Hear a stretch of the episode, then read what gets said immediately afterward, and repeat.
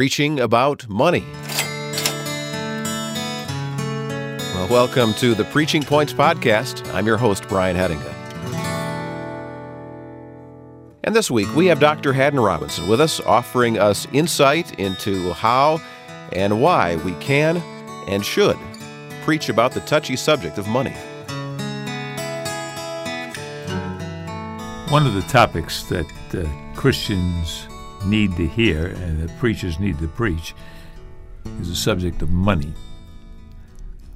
Occasionally, you will hear a pastor, as he begins to preach on money, apologize.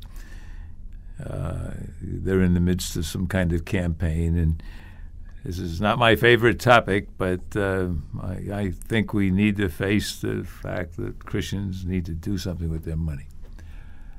What I think we need to realize is that the best time to preach on money is when you don't have to preach on money, when you're not trying to raise funds. But if you read through the Gospels, when Jesus contrasts being a follower of His with not being a follower of His, the contrast is between a disciple of God and a disciple of money. You cannot serve God and money. If you decide to serve God, then you use your money to enhance His kingdom. If you decide to serve money, you'll use God like a hot water bottle on a cold winter's night. And I think we are not faithful to our people if we don't talk honestly and frankly and biblically about the subject of money we ought not be preaching for money simply because the church needs a new roof. But we ought to be preaching on it regularly because the people in the church need a new heart for God. And today, in a materialistic society where everywhere our people turn, they are being talked to about money, we just can't be silent about it. So, what I would uh, urge you to do is to think through what you believe about money. More than that, what God says about it. Just take a day sometime and look at the passages in the Gospels, look at the places in the epistles, and see what the Bible says about money. Money is uh, in the Bible is not God's way of raising funds it's his way of raising friends, of making friends for eternity.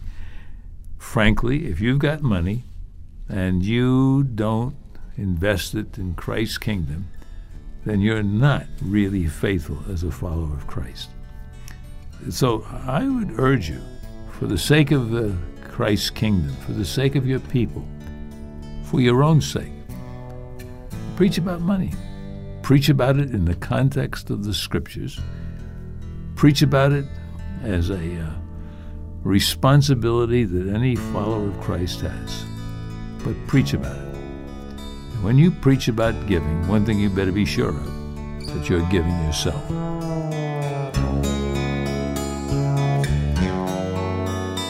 That was Dr. Haddon Robinson. And thank you for listening to the Preaching Points podcast from the Center for Preaching at Gordon Conwell Theological Seminary.